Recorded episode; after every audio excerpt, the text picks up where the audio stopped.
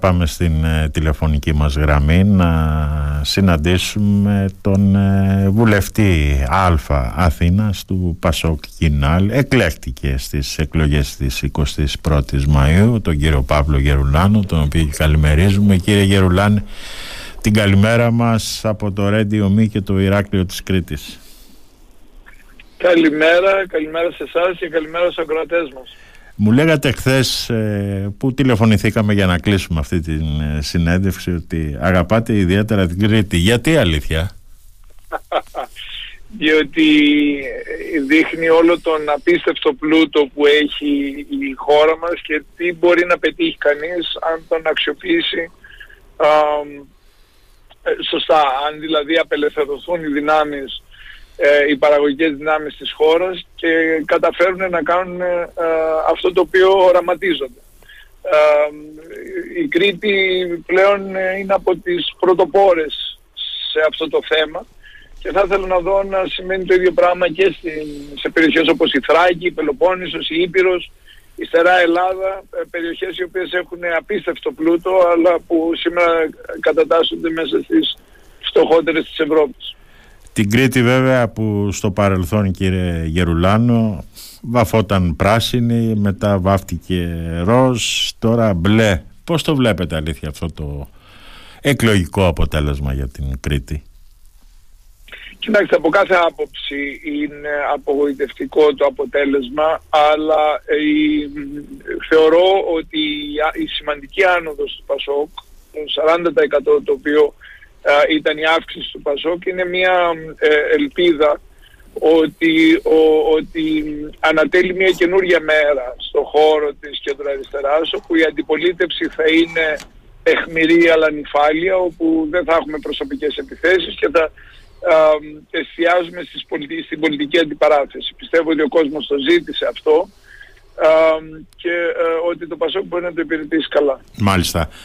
Από ό,τι ξέρω κύριε Γερουλάνο κατευθύνεστε τώρα στην ε, μικρή τελετή που γίνεται για τον ε, Θεόδωρο Πάγκελο που δεν ήθελε κανονική κηδεία, πληθωρική πολιτική προσωπικότητα ο Θεόδωρος Πάγκαλος.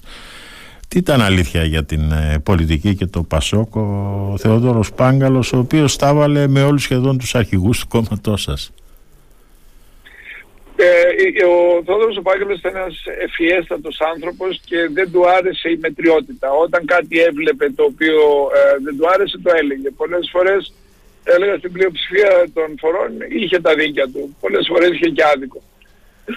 Αλλά σίγουρα ήταν ένας άνθρωπος ο οποίος ε, δεν μέτραγε λόγια και ε, τα έλεγε τα πράγματα όπως ήταν. Κάτι που ο κόσμος κατά καιρούς το χειροκροτούσε και κατά καιρούς τον αποθούσε. Αλλά ε, νομίζω ότι, νομίζω ότι ε, αυτή η συμβολή του στην ελληνική πολιτική ζωή του τόπου ε, δημιούργησε, ε, πίεσε το πολιτικό σύστημα συνήθως προς τη σωστή κατεύθυνση. Μάλιστα. Πώς σας φάνηκε τώρα γενικά το εκλογικό αποτέλεσμα της ε, πρώτης κάλπης; Είστε ικανοποιημένος από αυτό το 11,4%?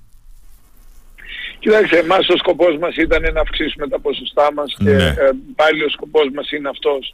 Ε, δεν θέλουμε να λέμε μεγάλες κουβέντες. Καταλαβαίνουμε ότι ε, το Πασόκ έχει περάσει μια πολύ δύσκολη περίοδο όπου και τιμωρήθηκε για τα λάθη που έκανε αλλά και ε, ουσιαστικά ε, έπρεπε να ξαναπείσει τις Ελληνίδες και τους Έλληνες ότι έχει κάτι να πει και ότι εννοεί αυτά που λέει. Λοιπόν, ήταν, ένα, ήταν μια δύσκολη δεκαετία και ο κόσμος το μόνο που μας έχει πει μέχρι τώρα είναι σας δίνω μια ευκαιρία να σας ακούσω. Ναι. Και ε, εμείς τώρα έχουμε την υποχρέωση να μιλήσουμε, να μιλήσουμε πολιτικά, ε, να εξηγήσουμε τι είναι αυτό που φέρνουμε στα πράγματα για να μπορέσουμε να, να, να χτίσουμε την επόμενη μέρα της χώρας. Τώρα, καθώς οδεύουμε προς τις ε, δεύτερες κάλπες, κύριε Γερουλάνο, αυτό που διαπιστώνουμε τις τελευταίες μέρες είναι ότι η αντιπαράθεση έχει αλλάξει πίστα και έχει μετατοπιστεί από το δίπολο Νέα Δημοκρατία ΣΥΡΙΖΑ στο δίπολο Νέα Δημοκρατία ΠΑΣΟΚ. Γιατί έχει γίνει αυτή τη στιγμή στόχος το ΠΑΣΟΚ από τη Νέα Δημοκρατία; Διότι πιστεύω ότι τη Νέα Δημοκρατία τη φοβίζει πιο πολύ το Πασόκ παρότι τα ποσοστά του είναι μικρά, η ιστορία του, η παράδοσή του, τα στελέχη του, η, ο τρόπος με τον οποίο τοποθετείται στα πράγματα αυτή τη στιγμή δεν μπορεί να δαιμονοποιηθεί από τον κύριο Μητσοτάκη με τον ίδιο τρόπο που ε, κατά καιρούς δαιμονοποιούσατε ΣΥΡΙΖΑ. Λοιπόν, θεωρώ ότι αυτό τους, τους ανησυχεί. Ξέρετε, ο, ο κ. Μητσοτάκης είναι ένας πρωθυπουργός ο οποίος θέλει να έχει τον πλήρη έλεγχο των πραγμάτων και το έχουμε δει αυτό από τις διάφορες πολιτικές αποφάσεις που έχει πάρει. Ε, και αυτή τη στιγμή η άνοδος του Πασόκ τον, ε, ε, τον κάνει να νιώθει ότι μπορεί αύριο να έχει μια ε, αντιπολίτευση απέναντί του που δεν θα είναι αν θέλετε εύκολος στόχος. Λοιπόν, πιστεύω ότι γι' αυτό γυρνάει τώρα και χτυπάει προς τα εκεί με την ελπίδα να κρατήσει αν θέλετε ε, το δίπολο το οποίο τον έχει βολέψει μέχρι τώρα. Μάλιστα. Τώρα σας κατηγορεί βέβαια η Νέα Δημοκρατία για κρυφή καταιγίδα φόρων και επίσης ότι έχετε πάθει κατρούγκαλο. Εσείς τι απαντάτε σε αυτά που τις τελευταίες ημέρες βλέπουμε να είναι στην ε, κορυφή της ε, πολιτικής επικαιρότητας και της προεκλογικής περίοδου που περνάμε. Ε, το λέω με πολύ γνώση της συζήτησης που γίνεται αυτή τη στιγμή και μπορώ να σας πω ότι όλα αυτά είναι σαχλαμάδες. Αυτό που μπορώ να σας πω είναι ότι ευτυχώς όπως είπατε και εσείς έχει γυρίσει η ατζέντα και μιλάμε για, τη, για την ατζέντα του κάθε κόμματος. Ναι. Λοιπόν, ε, εμείς αυτό το οποίο λέμε είναι ότι οποιαδήποτε, οποιοδήποτε φορολογικό μοντέλο δεν μπορεί να συζητηθεί έξω από το παραγωγικό μοντέλο το οποίο ε, πρεσβεύει ένα κόμμα ε, πραγματικά δεν έχει κανένα νόημα. Ε, το παραγωγικό μοντέλο μιας χώρας ε, καθορίζει αν θέλετε και αν ένας φόρος είναι δίκαιος ή αν ένας φόρος φέρνει έσοδα στο κράτος. Αλλά δεν μπορούμε να τα αποσυνδέουμε τα δύο και απλώς να, να τρομοκρατούμε τον κόσμο. Λοιπόν εδώ εμείς τι λέμε. Εμείς λέμε ότι θέλουμε ένα παραγωγικό μοντέλο το οποίο παράγει, Σωστά. απελευθερώνει δυνάμεις της χώρας Σωστά. και την ίδια ώρα ε, και την ίδια ώρα ε, υποστηρίζει ένα κοινωνικό μοντέλο που ε, στηρίζει τα χαμηλά στρώματα. Αυτό το δίπολο των στόχων μας υπηρετείται με φόρους οι οποίοι πλήττουν τους λίγους και πολύ ισχυρούς και απελευθερώνουν τους αδύναμους. Λοιπόν, δεν μπορεί κανείς να τα δει αποκομμένα το ένα από το άλλο εμείς πιστεύουμε σε ένα μοντέλο, ένα μοντέλο παραγωγικό το οποίο δίνει δυνατότητες στην Ελληνίδα και στον Έλληνα και ένα τέτοιο μοντέλο υπηρετείται πολύ καλύτερα όταν οι, οι προτεραιότητες που θέτει κανείς είναι πώς μπορεί να απελευθερώσει αν θέλετε τις παραγωγικές δυνάμεις της χώρας από άλλα προβλήματα που έχει. Σας διαβεβαιώ και σαν επιχειρηματίας η φορολογία στην Ελλάδα δεν είναι το πρόβλημα της επιχειρηματικότητας. Το πρόβλημα της επιχειρηματικότητας είναι κακοί θεσμοί οι οποίοι ξανά και ξανά αποθαρρύνουν τις Ελληνίδες και τους Έλληνες από να κάνουν αυτά που ονειρεύονται. Μάλιστα. Ε, η βέβαια... καθυστέρηση της δικαιοσύνης είναι ένα παράδειγμα. Ναι. Το, ο τρόπος με τον οποίο λειτουργεί, ακόμα και η ψηφιοποίηση που έγινε τώρα που όλα καλά και ωραία με την ψηφιοποίηση, αλλά στο τελευταίο κουμπί που πατάς σου λέει πήγαινε δε στον Υπουργό, καταλαβαίνετε ότι ε, δεν είναι αυτό το οποίο μιλάμε ε, σαν απελευθέρωση των παραγωγικών δυνάμεων. Βέβαια υπήρξε κύριε Γερουλάνο, υπήρξε και μια σχετική διγλωσία τα τελευταία 24 ώρα από στελέχη του κόμματός σας που βοηθάει σε αυτή την ε, σεναριολογία.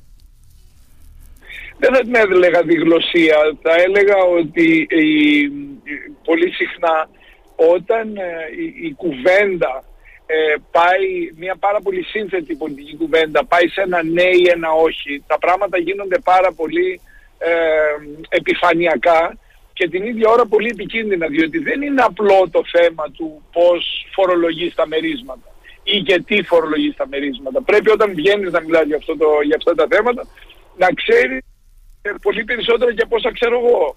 Το μόνο που μπορώ να σας πω όμως για ένα τέτοιο φόρο είναι αντίθετα με αυτά που λέει ο κύριος Κέντσος η, η φορολογία των μερισμάτων είναι αυτή που κρατάει τους επιχειρηματίες να κρατούν χρήματα μέσα σε επιχειρήσεις τους και να τα επανεπενδύουν. Σωστά. Ενώ αντίστοιχα, αντίθετα, αν πάρεις, πάρεις ένα μέρισμα μεγάλο, μπορείς να το επενδύσεις στην Ελλάδα, μπορείς να το επενδύσεις στη Ιαπωνία ή μπορείς να το επενδύσεις ή να το παίξεις στα χαρτιά.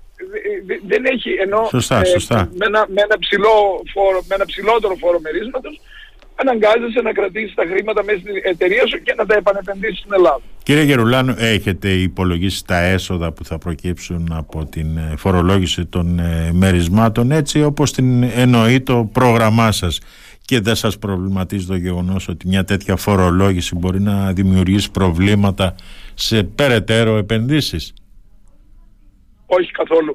Κοιτάξτε να δείτε, όπως σας είπα και πριν, το πρόβλημα, το, το, το πρόβλημα των επενδύσεων στην Ελλάδα προέρχεται από την, από, από την δυσλειτουργία των θεσμών.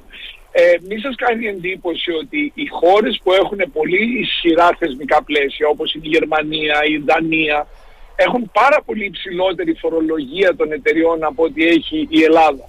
Δηλαδή αν θέλετε ξεκινά η Ελλάδα πολύ χαμηλά στην συνολική φορολόγηση μιας εταιρείας και ενός μετόχου.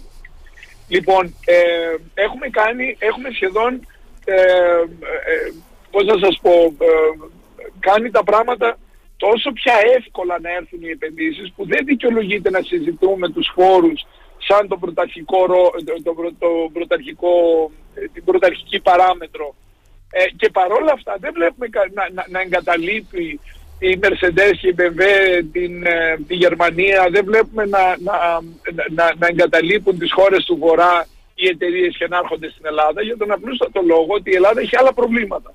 Λοιπόν, το να συζητάμε σήμερα τους όρους της επιχειρηματικότητας ε, και της, της, ε, της, ε, της προβληματικής, αν θέλετε, επενδυτικής, του, του προβληματικού επενδυτικού πλαισίου για τη χώρα μέσα και μοναδικά μέσα από το χώρο της φορολόγησης είναι σαν να κοιτάς το δέντρο και να χάνεις το δάσος. Μάλιστα. Τώρα βέβαια την ύφη της ε, φορολογίας το ξέρουμε όλοι μας, το, την ε, πληρώνουν οι, οι μισθωτοί, η εργασία και οι συνταξιούχοι. Με την ε, φορολόγηση των ελεύθερων επαγγελματιών για παράδειγμα. Τι λέει το Πασόκ; Εμείς δεν έχουμε πει ότι θα φορολογήσουμε σε κανένα επίπεδο. Αντίθετα, εμείς έχουμε μιλήσει για ε, κάθε προσπάθεια που είναι δυνατή να μειωθούν οι φόροι ε, για, να, για να, ειδικά απέναντι στους επαγγελματίες, απέναντι στους αγρότες, απέναντι σε εκείνα τα, τα, τα στρώματα τα οποία έχουν ε, πλήττονται περισσότερο από την ακρίβεια. Και μάλιστα γι' αυτό είχαμε προτείνει τη μείωση του ΦΠΑ τον καιρό που η Νέα Δημοκρατία ε, εισέπρατε τεράστια ποσά από το, από το φόρο αυτό ε, ακριβώς για να βοηθήσουμε τα χαμηλότερα και μεσαία στρώματα να, ε, ε, να, να σταθούν στα πόδια τους. Λοιπόν, δεν υπάρχει κάποιο τέτοιο είδους φορολόγηση. Οι δύο φόροι για τους οποίους έχει αναφερθεί το ΠΑΣΟΚ, ναι. το ένα είναι τα μερίσματα που όπως σας είπα είναι πάνω από ένα ποσό ε, και πάει κλιμακωτά αντί να είναι, δηλαδή να σας το πω απλά, είτε, σήμερα στην Ελλάδα είτε πάρει 2.500 μέρισμα είτε πάρει 2,5 εκατομμύρια είναι μέρισμα, 5%. 5%. Ναι. Ε, αυτό είναι γελίο από κάθε άποψη. Δηλαδή δεν μπορεί να το, να το αμφισβητήσει κανείς. Και εμείς λέμε ότι αυτό πρέπει να ανεβαίνει ε, κλιμακωτά. Αλλά υπάρχει και ο φόρος κληρονομιάς, τον οποίο επίσης έχουμε αναφέρει, το οποίο πρέπει να σας πω ε, το εξής ε, ε, και, και το θεωρώ πολύ σημαντικό. Ξέρετε ότι και τόσο αν είσαι σοσιαλιστής, όσο και αν είσαι καπιταλιστής, για να το πω με όρους παραδοσιακούς, ε, δεν είσαι υπέρ του χαμηλού φόρου κληρονομιάς. Γιατί οι σοσιαλιστές θεωρούμε ότι πρέπει να έχουμε ε, τα εργαλεία να, κάνουμε την, να, να, έχουμε ένα σοβαρό κοινωνικό κράτος και να διατηρούμε την κοινωνική συνοχή.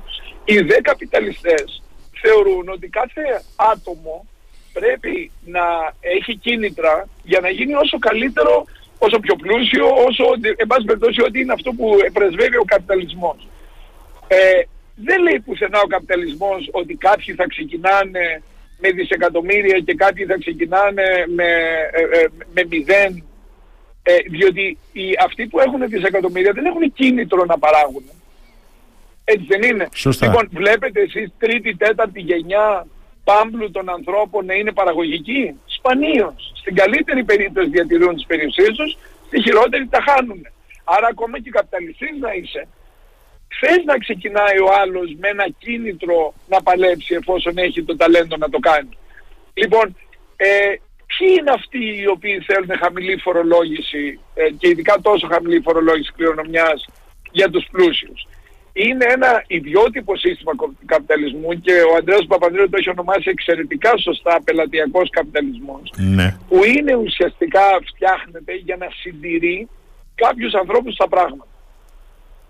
Μάλιστα. Είναι μια πολύ συντηρητική αντιμετώπιση της κοινωνίας η οποία οδηγεί ε, τα πράγματα στα στασιμότητα και τις κοινωνικές τάξεις ε, παγιοποιημένες. Λοιπόν, εμείς δεν το θέλουμε αυτό το πράγμα. Ποτέ δεν το πρέσβευε αυτό το πράγμα το Πασόκ και δεν θα ξεκινήσει να το πρεσβεύει τώρα, όπως καταλαβαίνετε. Μάλιστα. Τώρα, γιατί πιστεύετε, κύριε Γερουλάνο, ότι επιμένει η κυβέρνηση στο να μην μειώνει τους έμεσους φόρους παρά την ακρίβεια που δοκιμάζει τις τσέπες των Ελλήνων; Διότι ε, η πραγματικότητα είναι ότι όταν εισπράττεις και μετά δίνεις πας ναι. αυτό το οποίο πετυχαίνεις ε, κύριε Σπυριδάκη είναι να νιώθει αυτός που παίρνει το πας υποχρεωμένος στο Μητσοτάκι. Δηλαδή γίνεται προσωπική η, η βοήθεια που παίρνεις. Αν του μειώσεις τους φόρους μπορεί να πει ένα ευχαριστώ πολύ αλλά δεν το συνδέει με τον Μητσοτάκι. Αν θες λοιπόν να κάνεις ένα προεκλογικό μέτρο που βοηθάει την κυβέρνηση εισπράττεις το ΦΠΑ και μετά προσφέρεις βοήθεια προσωπική με, ένα, με μια επιταγή. Αυτό είναι, ένας, ε, ε, είναι, είναι μια διαδικασία η οποία θα έπρεπε να είναι ε, τουλάχιστον ξεκάθαρη στον κόσμο να καταλαβαίνουν ότι το ΠΑΣ δεν είναι μια επιταγή Μητσοτάκη. Είναι μια επιταγή που ο ίδιος πλήρωσε.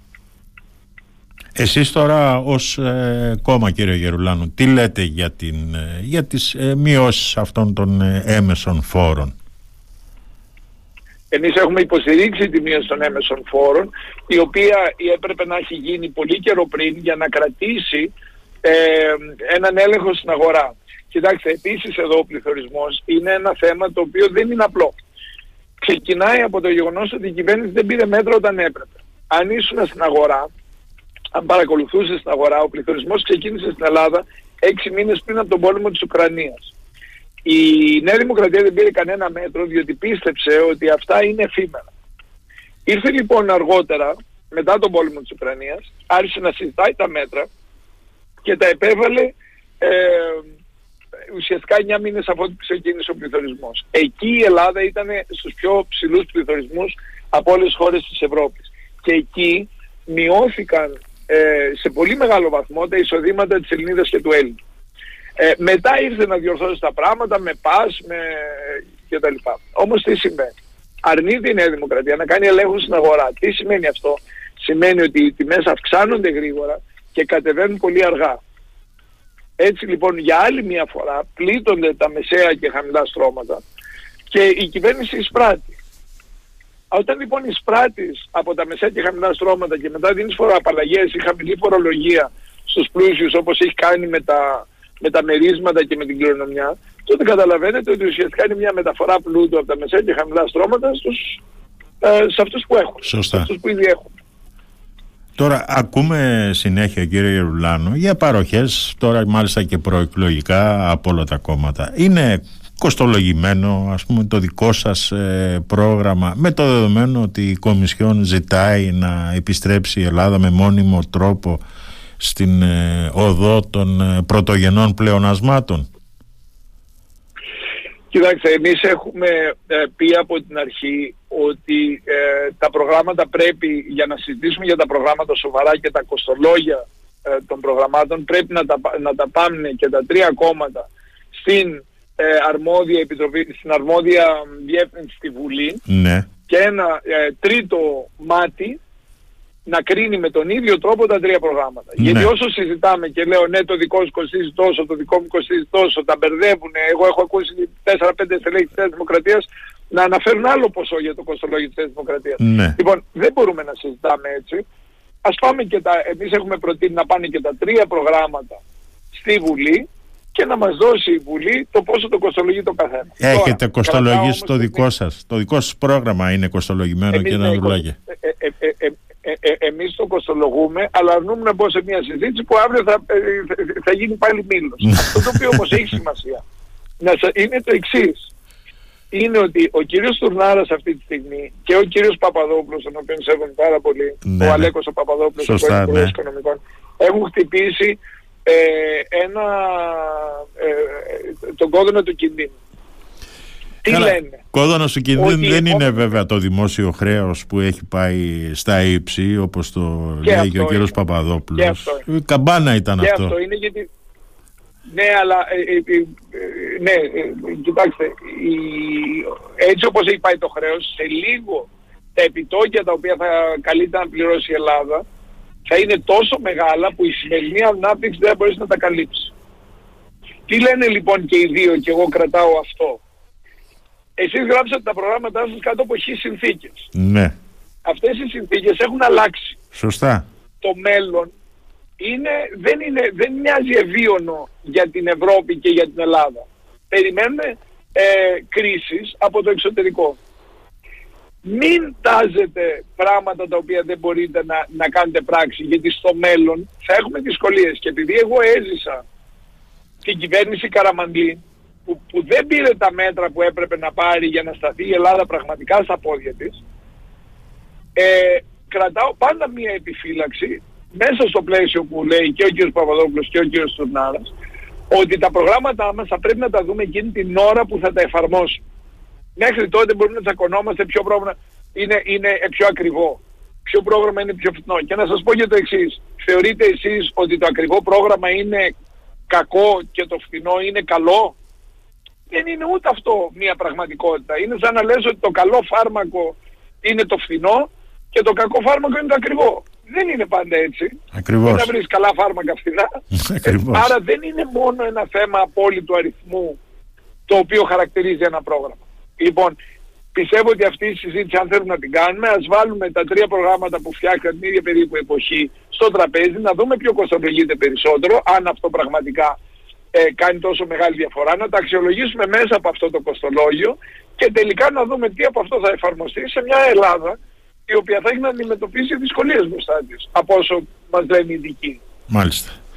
Κύριε Γερουλάνο, κάτι τελευταίο. Συμφωνείτε ότι ο μεγάλος ηττημένος των ε, πρόσφατων εκλογών ήταν η απλή αναλογική; Κοιτάξτε, θα ήμουν ε, διατεθειμένος να το πω αυτό εάν είχε δοκιμαστεί σωστά. Ναι. Ε, δεν είχε δοκιμαστεί σωστά και δεν δοκιμάστηκε σωστά ούτε στους Δήμους ούτε στην κεντρική πολιτική σκηνή. Πιστεύω ότι ο, ο ΣΥΡΙΖΑ την προηγούμενη περίοδο είτε λόγω βιασύνης να την εφαρμόσει είτε επειδή δεν ήταν ο σκοπός του να την εφαρμόσει την απλή αναλογική αλλά να αν θέλετε ανακατεύσει το σύστημα Ναι. προς όφελός του εφ, εφήρμοσε δύο μορφές απλής αναλογικής που και οι δύο είναι λάθος και θα εξηγήσω γιατί. Στην κεντρική πολιτική σκηνή δεν μπορεί να λες ότι εγώ θα κάνω απλή αναλογική αλλά δίνω μόνο τρεις μέρες για να αποφασίσετε ποιοι θα συνεργαστείτε. Η Γερμανία παίρνει έξι μήνες για να αποφασίσει ποιοι θα συνεργαστούν.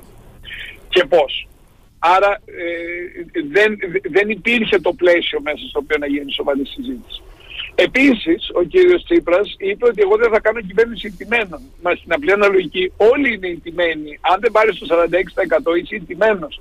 Δεν έχει σημασία ποιος έρχεται πρώτος και δεύτερος. Αυτό δείχνει μια αντίληψη της εξουσίας η οποία είναι πιο εφάμιλη στην ενισχυμένη αναλογική από ότι είναι στην απλή αναλογική. Και σε ό,τι αφορά τους Δήμους, δεν μπορείς να λες τη μία Κυριακή απλή αναλογική, αλλά τη δεύτερη Κυριακή ο Δήμαρχος ε, ψηφίζεται με 51% γιατί αυτό είναι σαν να λες ότι εγώ θέλω έναν παντοδύναμο δήμαρχο με ένα αδύναμο δημοτικό συμβούλιο. Πράγμα το οποίο ακριβώς αυτό εφ- εφαρμόστηκε μετά από τη Νέα Δημοκρατία και τον κύριο Βορύδη. Άρα και στις δύο περιπτώσεις που δοκιμάστηκε απλή αναλογική, δοκιμάστηκε λάθος. Αυτό που απέτυχε δεν μας έμαθε πολλά πράγματα για το πόσο μπορούμε να χειριστούμε την απλή αναλογική και απλά φοβάμαι ότι ο κύριος Τσίπρας το μόνο το οποίο κατάφερε είναι να τη στείλει 10-20 χρόνια πίσω ε, την απλή αναλογική. Πράγμα το οποίο είναι ε, ιδιαίτερα λυπηρό σε μια χώρα που δεν έχουμε κανέναν έλεγχο της εξουσίας. Ε, και βέβαια αυτό που κατάφερε ο κύριος Τσίπρας, επιτρέψτε μου το σχόλιο κύριε Γερουλάνο, είναι να οδηγηθεί και σε αυτό το ποσοστό με μια στρατηγική η οποία διαρκώς χρησιμοποιώντας την ε, απλή αλλά λογική ζητούσε πότε συνεργασία, πότε κυβέρνηση ανοχής, πότε κυβέρνηση ειδικού σκοπού. Νομίζω ότι όλη η στρατηγική του, του ΣΥΡΙΖΑ σε αυτές τις εκλογές ήταν ανεξήγητη ε, και πιστεύω ότι ο κόσμος ε, κουράστηκε να, να, να, να, να βλέπει πράγματα τα οποία δεν, ε, δεν είχαν λογική. Μάλιστα. Δεν έγινε βέβαια και κάποιο βήμα από το ΠΑΣΟΚ στις προσκλήσεις του κυρίου Τσίπρα, αλλά αυτό τώρα είναι ένα άλλο ζητούμενο. Μα σας είπα, σας είπα εμείς ναι, ναι. είχαμε, εγώ τουλάχιστον είχα πει ότι για να συνεργαστείς στην απλή αναλογική πρέπει πρώτον να βρεις έναν άνθρωπο ο οποίος πιστεύει στην απλή αναλογική. Δεύτερον, πρέπει να είναι ένας άνθρωπος ο οποίος δεν έχει έλεγχο της εξουσίας. Και τρίτον, ένας άνθρωπος ο οποίος μπορεί να συνθέσει διαφορετικά προγράμματα στο βαθμό που το κάθε πρόγραμμα ψηφιστεί από τον ελληνικό λαό. Ε, ο κ. Τσίπρας δεν έδειξε ότι είχε κανένα από αυτά τα τρία χαρακτηριστικά και ε, γι' αυτό υπήρχε και μια αντίδραση στο αν πραγματικά την εννοούσε την απλή αναλογική ή την έλεγε σαν τέχνασμα. Μάλιστα. Δεν τον θέλατε βέβαια ούτε αυτόν ε, πρωθυπουργό ούτε τον ε, κύριο Μητσοτάκη. Μα, οπότε αυτά τα, τα, υπήρχε αδιέξοδο. Τα οποία νομίζω είναι, αυτά τα τρία κριτήρια θεωρώ ότι είναι λογικά κριτήρια για το, για, για το ποιος θα είναι πρωθυπουργός της απλής αναλογικής. Ε, όπως καταλαβαίνετε ο κύριος Μητσοτάκης με τις υποκλοπές, ο κύριος Τσίπρας με το δεν θα κάνω κυβέρνηση τιμένων, μπορεί να, ε, θα μπορούσε ποτέ να ηγηθεί μιας τέτοιας κοινής προσπάθειας. Μάλιστα. Κύριε Γερουλάνο, σας ευχαριστώ πάρα πολύ για αυτή την ε, συζήτηση. Καλή επιτυχία βέβαια και στις επόμενες εκλογές. Βέβαια είναι με λίστα. Πιστεύω ότι θα είστε βουλευτής στην Α Αθήνας για το ΠΑΣΟΚ και... Σας ευχαριστώ πολύ κύριε Σπυριδάκη και θα σας πάρω και, και, και, και ένα πολύ μεγάλο ευχαριστώ και στο ακρότελ. Λοιπόν, την καλημέρα μας από το Ηράκλειο της Κρήτης και το Radio Me κύριε Γερουλάνο. Σας ευχαριστώ πάρα πολύ.